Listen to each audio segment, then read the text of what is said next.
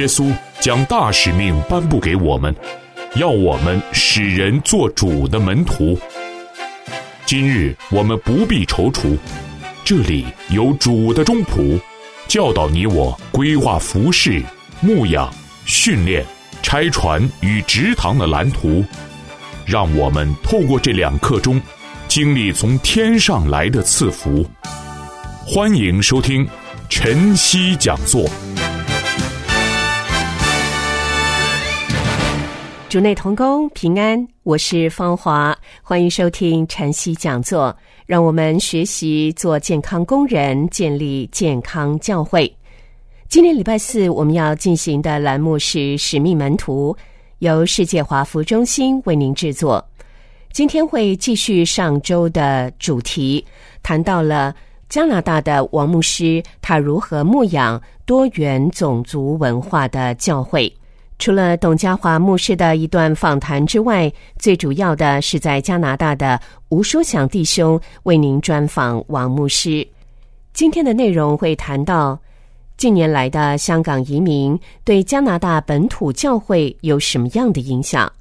教会如何面对年轻世代的流失。过去在神学院教学的王牧师。进入了实际牧会的情况，有什么样的不同和冲击呢？以下我们就来听今天的使命门徒。放眼世界，洞悉时代，聆听全球多元声音，观看上帝普世作为，回应福音整全使命。欢迎收听由世界华府中心制作的《使命门徒》Podcast。今天我们很高兴邀请到在加拿大温哥华圣道堂的主任牧师王礼智牧师 George Wang 来和我们分享。那今天很特别的是，不是由我来访谈，而是邀请到舒祥来主要访谈 George 牧师，因为舒祥他人就住在温哥华，也参加过这个温哥华圣道堂的聚会。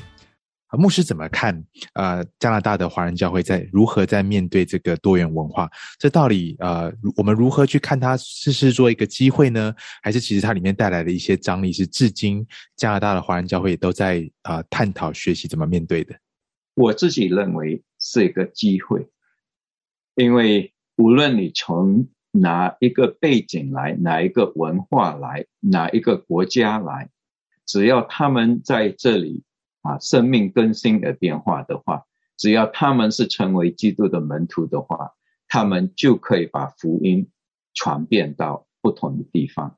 嗯，所以就像圣道堂啊，有有蛮长的一段时间，我们做海员的一些施工，就是每一次有这个船到我们的港口的时候，我们就把他们海员借出来去。买一些东西吃一一些，然后带他们到教会来，把福音传给他们，啊，然后他们这这些海员呢，无论他们从什么背景来，他们回到自己国家的时候，就会把福音可以传遍。那我们特别制了一些啊 CD，有一些这个啊歌啊，他们喜欢听的，然后还有一些见证，我们也还有一些书籍，这些我们都。啊，准备好，所以每次海员那时候就已经有啊上千的啊海员接受主为他们的救主啊，在这船上的这些啊，就是船船船的员工啊靠岸的时候，教会就去接待这些人。所以我我是觉得陆陆续续的，我们移民有从不同的省、不同的国家、不同的这个，就是同样的从中国。来的话，不同城市来的都有不同的文化，我们都非常欢迎啊。那那么啊，我是觉得是，只要他们愿意来接受上上帝的真理的话，福音就会广传出去。那牧师讲到这个，刚刚也提到说，即便好像都是华人，也有来自不同地方，甚至不同坡的移民特色也很不同。那最近这一两年，其实在整个加拿大跟英国的华人教会，也许最常被提到的是香港的呃移民潮，或者有许多的香港人啊搬到了加拿大或英国。这个对本地加拿大华人教会的生态有带来什么样的改变吗？以及加拿大的华人教会在呃如何回应这一波的移民潮？我想刚才 Joshua 也提到，就是加拿大的这个华府已经筹备了这个一些讲座怎么样迎接，怎么样欢欢迎，怎么样去扩张这个施工。啊啊，圣道堂因为以这个啊国语这个为 Mandarin 为主的话哈，我们这个有好几位是可以讲广东话，那我们请了一位传道梁传道，他是从香港来的，在加拿大也住了一段时间啊，他可以用。这个粤语来与人家沟通，那以后怎么样发展这个事工？圣道堂还在祷告中，但是大温哥华本身有很多讲粤语的教会，我相信他们都在准备了。嗯，就是啊，那当然香港这个移民回来的啊，就从九七年，然后他们又回去，然后再回来的很多，我们就从这里的房地产就可以看出来了。啊，就是这两年来呀，房价呢一直往上升，而且是往上升的好严重，所以所以说，是教会都有在准备中。是了解，谢谢牧师。接下来我们就开始进入很硬的问题了。第一个想请问牧师的就是特别，因为牧师过往的背景。在神学院教书，然后才到牧会现场。我特别个人想要请问，就是牧师觉得在神学的教育上，跟您现在在这个教会牧会的第一线，你觉得嗯两者比较而言，哪一个比较具有挑战性，或者你自己比较喜欢、更享受哪一个？更享受的当然是这个教神学院啦，啊，这教神学学生们，因为。你这个啊，可以分享，不但是听他们分享，我们也可以分享我们自己的生命。然后，我最高兴的一件事情就是说，看到真理真正的能够生活化。是。那在教神学的时候呢，啊，比如说啊，我无论是教四经学也好，教这个神学本身，本来我是开始的时候都是教这个。啊，systematic theology，然后也教这个 biblical theology，然后我又教了这个 integrative theology，integrate 不同的这个 theology 啊。那嗯，从那个角度来看呢，啊，我就啊觉得说，上帝的真理这个神学呢，可以真正的生活化。一生活化的时候呢，学生们学的呢，就觉得说真的很实用。而且呢，可以跟真正的更新他们的生命啊啊！以前我自己学神学的时候，当然要背很多东西，嘿呀，你你知道，尤其系统神学啦，还是这些啊教会历史了，要背那个什么年份什么的。但是教神学的时候，能够把它这个啊弄得更活泼的时候啊，他们学的就更有兴趣了啊，所以。我除了教这个啊成人，我也有教一些这个就是 child psychology、child theology 这方面。那我自己在这个，比如说到了这个南非洲去做短宣的时候，我在那边训练这个那边的牧师传道跟教会的领袖们，我是花了几个星期啊，是教他们关于这个辅导这一方面，也是 counseling。啊，然后到了新加坡，那时这个啊，他们 gambling 啊，casino 还没有大开始的时候，哎，那时候我在那个神学院里面啊，教了大概有五六十个医生啊，还有这些啊护士啦，还有牧师啦、传道啦这些啊，讲专门教他们 addition counseling，OK 啊，这个啊 addition 的这一方面，我们这所以说啊，我。认为说教神学呢，你就立刻可以看到效果。然后在教会里面呢，啊，师傅呢，你要针对这么多人哈，有不同的背景，啊，有的从不同的宗派背景，有的从不同的国家，然后不同的年龄啊，不同的传统的信念啊，那还有这个年轻人新的一代这些。啊，你单单听意见就头昏脑胀了哈，所以这然后呢，就好像说教会里你到底要让谁高兴呢？啊，当然我们说都是服侍上帝，我们要上帝最重要，但是面对的每一天都要面对不同的人，不同性格的人，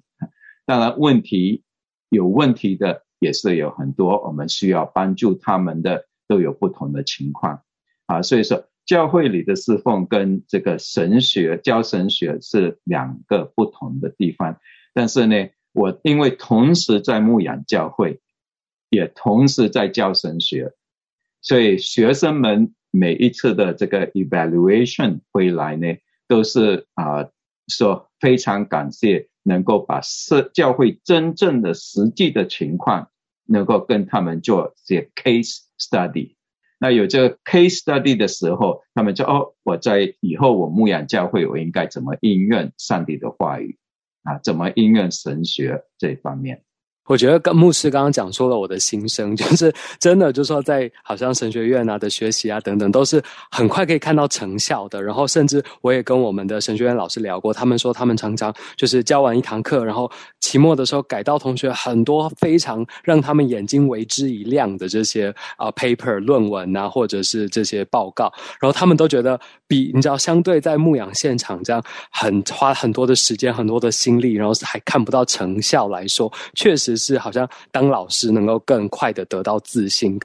应该就说可以马上的看到收获，就是等等的。那不，所以我特别好奇，说是什么让牧师愿意最后就是全时间的花更多时间在牧养上，然后离开这个神学教育现场？呀，其实那是也是因为教会的需要，OK，就是正好孙牧师退休了，那孙牧师退休了，那就是。啊，时间方面可能就不够分配了。假如说问我还喜欢教神学吗？我非常喜欢，是 呀，所以呀，但是现在呢，我就是啊，到这个年龄呢，我是觉得说啊，看到很多神学教授出来，OK 啊，他们所教导的方式也是很很 pragmatic 的啊，很现实的，而且是很实用的。我非常高兴啊，跟我那时学神学的时候不一样的。嗯，是也想请教牧师，就说你教牧方面在神学方面都有很长期的投入，那不知道牧师觉得神学跟教会的关系是什么？因为很多人常常觉得是离得很远的。比如说我自己也是主修系统神学，那这些三一论、基督论、救恩论，我实际学了，好像在牧会现场我都没有办法直接的。使用它，那或者是当我跟会友谈的时候，大家都打瞌睡，然后划手机等等。不知道牧师觉得神学跟教会的这个实际牧会教牧现场关系是什么？其实神学院跟教会呢，啊，这一段时间就是大概有有二十多年来，他们发现到我们这个神学院跟教会要有密切的关系。所以，Region College 有一段时间叫做 Unseminary，Seminary 怎么样能够到这个 Community 去？怎么样能够到这个教会去？OK，然后实际的啊生活化他们所学的东西。那同样的，现在很多神学院呢，也都尽量都在教会跟教会有关系，有甚至他们把他们的 Campus 有一些课就在教会里教，盼望说更多的。这个啊，就是教会的同工们、义工们都可以来上这些课程。所以神学这个本身是要帮忙教会打好一个神学的基础是很重要的。那假如说你问说，真正神学里所学的东西能够真正应用在教会里有多少呢？啊，就好像我们在。大学里所学的东西，假如可以应用到二十个 percent 的话，就已经算是很不错了啦。是，同样的，你说你要讲这个啊，Trinity 来说的话，哈，OK 呀，说这个啊，要在教会里让弟兄姐妹完全了解的话，那是没有办没有可能的啦。OK，所以一般来我只能够说啊，我我。在这几年，我们圣道坛一个口号就是说，我们要认识神、经历神、生命更新而变化。那在疫情之前呢，我们后面加了活出真爱。那今年呢，我们又加了一个，就是 be empowered to empower。我们要重新得力，然后这样呢，我们才能够活出啊真理啊。所以说啊，神学院跟教会应该要彼此配搭。是这个连接真的也很不容易。然后我觉得，特别是两边的很多我们使用的语言，我们。表达的方式都有很大的差距的情况下，还要让两边能够有对话，然后甚至是彼此同工，我觉得真的是一件非常有具挑战性的事。也真的很希望更多的神学院跟教会之间能够有这样好的关系，然后彼此帮补，然后再主力同工。欢迎收听良友电台制作的晨曦讲座，我们的收信地址是香港九龙大有街。一号十楼，电邮地址是汉语拼音的晨曦 A 圈良友一点 N E T，欢迎来信留言与我们互动。那特别也想请教牧师，就说特别在加拿大这样的，我觉得相对来说真的是社会的这个整整体氛围非常世俗化的的情况下，然后牧师要要在教会中牧养的人。基本上一天啊一一整周恐恐怕只能花一个小时听牧师说话，甚至还不到一个小时。但是另外其他其余的时间都是在听这个世界各种啊来自媒体啊、来自学校啊、来自工作环境等等的的声音的时候，应该怎么面对？特别我觉得我在这边也强很强烈的感受到，就是说我美国来的同学都会跟我说哇，他们在美国至少你跟朋友讲基本上的圣经故事啊，或者是大概的。圣圣经用有用过的所谓他们的典故，然后他们都能够理解，但是他们反而来到加拿大这边，大家完全对圣经都很陌生，然后甚至就不用谈神学了，连基本的圣经故事，然后圣经到底在说什么，或圣诞节完整故事，他们都没有没有办法理解的情况下，那怎么来牧养这样的时代？其实不是那么单纯的一件事情，尤其我们讲到说加拿大是一个多元文化的哈。那你也可以发现说，这个加拿大啊是啊接受不同的这个种族，也同时就欢迎不同的宗教在我们这边。那有不同的宗教的时候呢，就你就比如说有一些宗教呢，就是让你去啊实际的说有需要宗教的时候，需要求的时候，你才去求。不需要求的时候呢，啊，你根本不需要宗教的了，嗯，啊，所以有的呢宗啊，是因为他们是好像说父母们呐、祖父祖母祖母们呐，是有某一种信仰，但是在这里成长的呢，他们都啊说你要独立，OK，你要有自己的思维，你要自己的啊思想啊，等你成人了以后，你再来考虑你要不要接受。某一种的教导啊，所以说在加拿大呢，要教孩子们啊一些圣经的真理的话啊，他们可以背很多圣经，也甚至甚至说可以讲一些故事，但是有没有让他们进入他们的生命，还是一个很重要的切入点。是啊，所以说你要让他们体验到真正的有那种。真理在他们生命中做更新的工作的话，啊，真的我们是更需要圣灵的工作啊，所以没有办法。现在就是说，在这个不同的背景来的这个啊朋友们也好，弟兄姐妹们，甚至有的在教会里好好多好多年的了，他们还觉得说，哎呀，读圣经不是那么重要。OK。好，我有需要的时候打几个电话，问问传道人，问问朋友们就可以了。嗯，所以我们这这去年呢也有这个陪读啊，跟大家这个圣经陪读啊，有好几位他们就觉得说，哇，我真的受益了啊！以前没有读到的，现在可以的，就是你陪他一起读圣经。那还有其他啊，家庭查经班，当然也是一种方式。嗯，但是我自己有一个概念，就是说，假如我们知识太高的话，太多的话，没有真正生活化的话，我们也容易去批评论断别人。所以说，还是盼望弟兄姐妹们能够更多的去经历到神自己的真理的大能、圣灵的大能，我们才能够真正的有生命更新而变化。是，所以我们最近呢是强调见证，要大家分享见证。呀，因为他们自己经历了，就有见证，见证出来我觉得是很容易感动人。嗯，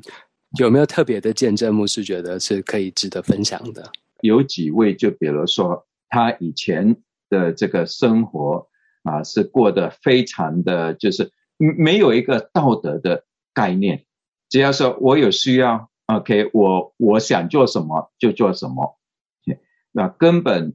觉得说圣经的教导现在跟我没有什么生命的关系。但是呢，啊，在疫情这段时间，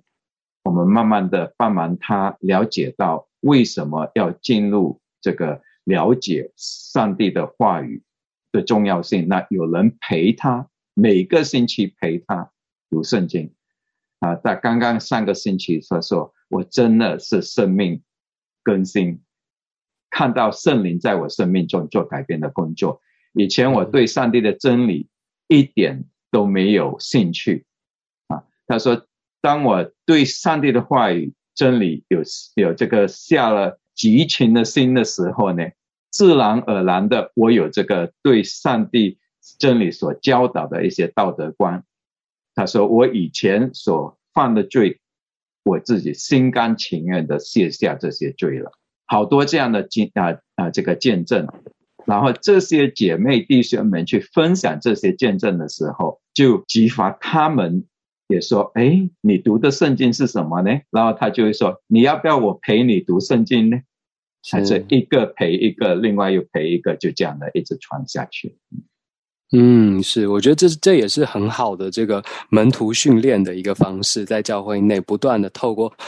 他又陪他读圣经的过程中，陪伴的这个人也自己也会得到很多，然后彼此彼此互相就像薪火相传这样，把这个对圣灵、对圣经的热情都传下去。我觉得真的很很值得我们学习。那另外还最最想请教牧师的这个有稍微尖锐一点的问题，但是因为牧师说什么问题都可以问，对吧？所以我就我就来请教牧师，就是很多这个在在北美的华人教会都面对年轻世代的流失，那。我我们也知道，就是很多我包括我身边的人呢，都会觉得说，传统的在北美的这里的华人教会都比较呃思想比较传统，然后比较保守，然后对很多年轻人呃呃想要问的问题呀，比如说他们在学校学的东西，然后他们在跟朋友聊的话题，然后当他们想要在教会问的时候，好像就没有这样。足够的空间可以让他们问他们每一个想问的问题，然后他们只能在啊，包括辅导面前，在父母面前都表现出。辅导跟父母想要看到的样子，然后特别是啊，北美教会可能很多在跟这个社会的连接上，啊，北美的华人教会就比较不会像这边的白人教会跟社会跟整个文化是这么接近、这么贴近的，所以也会让他们变成说他们在学校互动的其实是白人同学，然后他们谈论的是这个加拿大。最近发生了什么事？但是华人教会好像父母在意的，就跟他们的生活也很脱节。不知道牧师有没有观察到这样的现象，然后觉得有什么好的解方吗？这个现象呢，一向来都有的。当然，现在就是加拿大呢，就是说很多方面在道德观方面的放松啊，也引起了很多家长没有办法接受跟接纳。就比如说，我们 legalize 这个啊 marijuana，然后还有这个啊 LGBTQ 的 sexual identity 的东西，然后再加上最近有 Bill C4 这些哈啊，所以这些政府所下定的一些这个政策，让父母们啊没有办法跟孩子们这个互动方面，能够以圣经教导的东西跟他们更深度的，因为。只要孩子听到父母强势的要他们听他们说圣经怎么讲的时候，立刻就会有反弹了。是因为在学校里，从啊十几年以前就开始教导说，我们要 tolerate，要容忍，OK，彼此之间要啊接纳，要容忍啊。所以 tolerance 这个字呢，就引起，所以说啊，那圣道堂呢，就是在这么。久以来面对的这些问题，当然是很挑战性的啊，所以我们一般来是在家长的这些啊，无论是姐妹团契啊，还有这个啊家庭的一些团契里面呢，我们会讲一些讲座，这些讲座呢，让他们能够更了解啊亲子们的关系怎么样能够促进。所以经常我们每一年至少有讲一两次、两三次，OK，针对做某一些问题，然后呢啊去这个帮忙家长家长们了解。那另外一点，我们就说也有做到的，就是就是呃有一个